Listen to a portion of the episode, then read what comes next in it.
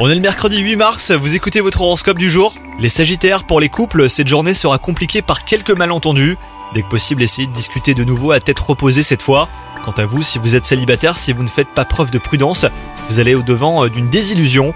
Avant de vous emballer, assurez-vous que les paroles soient confirmées par des actes.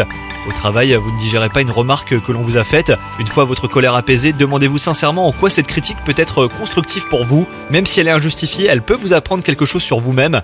Et enfin, côté santé, vous avez besoin de modifier votre mode de vie en améliorant votre alimentation et en mettant en place une routine sportive.